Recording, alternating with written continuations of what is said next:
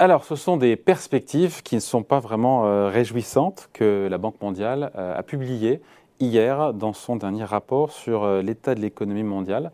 il y a cette question de la stagflation. Est-ce qu'il faut redouter? Est-ce qu'on peut éviter encore la stagflation? Bonjour Pierre. Bonjour David.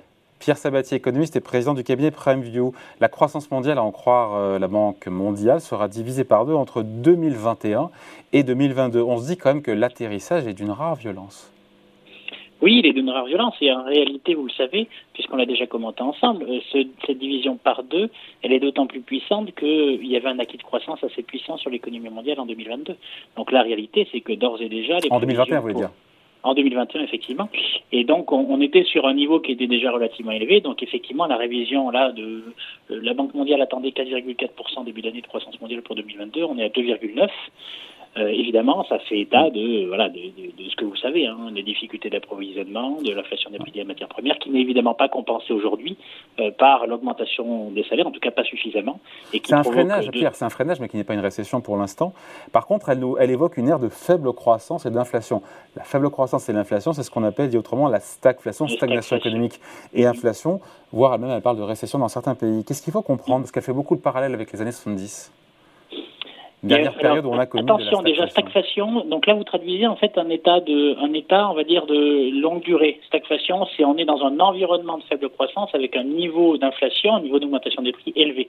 Mais attention, y compris dans les années 70, en réalité la stagflation, ça ne veut pas dire que chaque année vous avez une faible croissance et chaque année vous avez beaucoup d'inflation. Euh, ça c'est une valeur moyenne. C'est qu'en réalité euh, ça masque une très forte volatilité macroéconomique. Et c'est ça en fait le vrai sujet, c'est-à-dire que lorsqu'on a euh, ce, que, ce que traduit aujourd'hui la Banque mondiale, c'est qu'aujourd'hui on est face à un risque violent d'augmentation de la volatilité macroéconomique euh, concernant l'économie mondiale. Alors évidemment, ça va frapper plus ou moins les pays en fonction de leur degré de proximité. Est-ce que c'est une zone dollar? Est-ce que c'est une zone qui importe plus qu'elle n'exporte euh, là de matières premières, etc. Mais la réalité, c'est que la stagnation, c'est effectivement dans l'absolu peu de croissance, beaucoup d'augmentation des prix, donc ça c'est mauvais hein, évidemment, puis ça veut dire en gros euh, un pouvoir d'achat qui va être forcément sous tension. C'est un peu ce qu'on vit comme aujourd'hui pour l'instant. Hein. Oui, mais attention, aujourd'hui on n'a pas encore la volatilité macro. La volatilité macro, ça veut dire quoi? Ça veut dire que euh, pour aboutir sur une moyenne de faible croissance et de forte augmentation des prix, eh bien, euh, comme je vous le disais jusqu'à maintenant, ça veut dire qu'il va y avoir des passages d'arrêt cardiaque où vous allez avoir des récessions qui seront des récessions brutales, comme une tectonique des plaques, où vous savez, une, plaque, euh, en gros, chevauche l'autre, et à un moment donné, ça tient, ça tient, ça tient. C'est un peu dans l'environnement dans lequel on se trouve. Aujourd'hui, on n'a que des révisions progressives de la richesse créée, de l'économie mondiale. On n'a pas encore eu de rupture. La réalité, c'est que le parallèle avec les, années 70, ça veut dire, hein, dans le langage Banque mondiale, qu'il est probable qu'on ait à un moment donné, est difficile évidemment de timer, hein, à un moment donné, une rupture qui nous amène vers une récession brutale et violente. Et alors là, ça sera intéressant parce que c'est bien pour ça qu'il faut avoir en tête que la notion de stagflation, c'est sur longue période qu'elle s'entend. Ça ne veut pas dire que chaque jour qui passe ou chaque mois qui passe, on a une faible croissance et une augmentation forte des prix. Parce que si vous avez rupture, ce qu'il est probable d'arriver, si même ce qui devient de plus en plus probable à un horizon qui peut être de court à moyen terme, eh bien, ça veut dire que vous aurez récession brutale. évidemment, à ce moment-là, vous aurez correction des prix.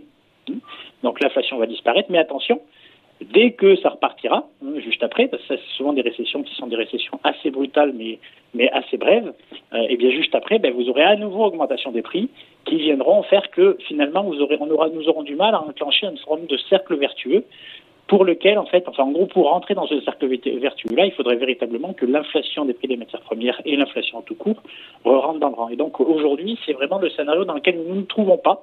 Hein. donc, la probabilité la plus forte, c'est que l'inflation reste relativement élevée et entraîne des moments de rupture qui font que euh, sur longue période, on, on regardera probablement euh, en, se retournant euh, la période actuelle, un peu plus tard, on va dire, comme on pourrait effectivement la qualifier de stagflation.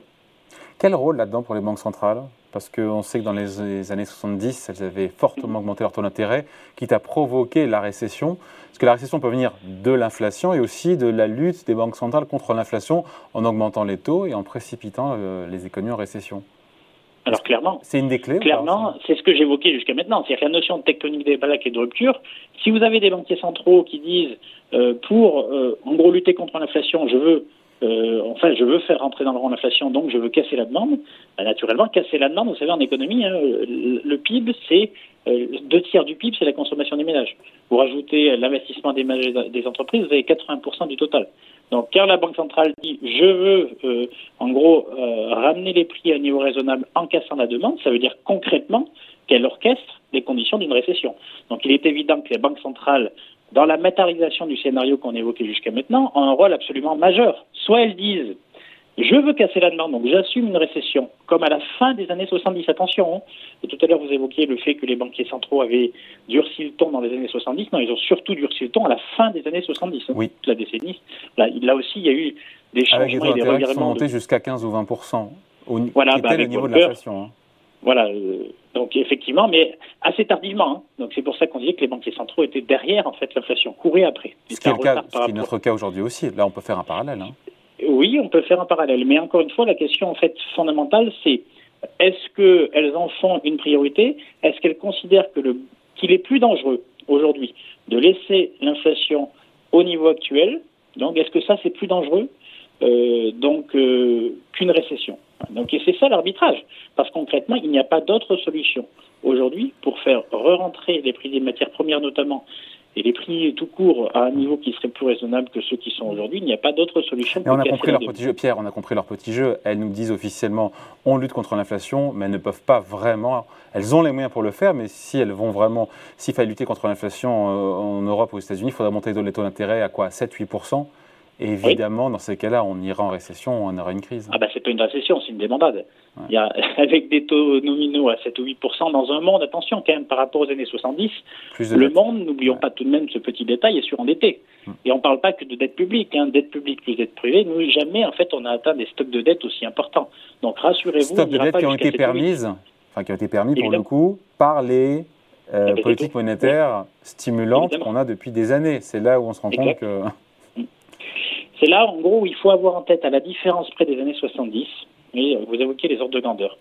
Euh, en fait, ce paramètre-là est probablement important à avoir en tête. Ceux qui pensent que les taux peuvent monter jusqu'à 7 ou 8 oublient ce changement majeur par rapport à cette décennie perdue, hein, des années 70, euh, du niveau de dette totale qui caractérise l'ensemble de nos économies.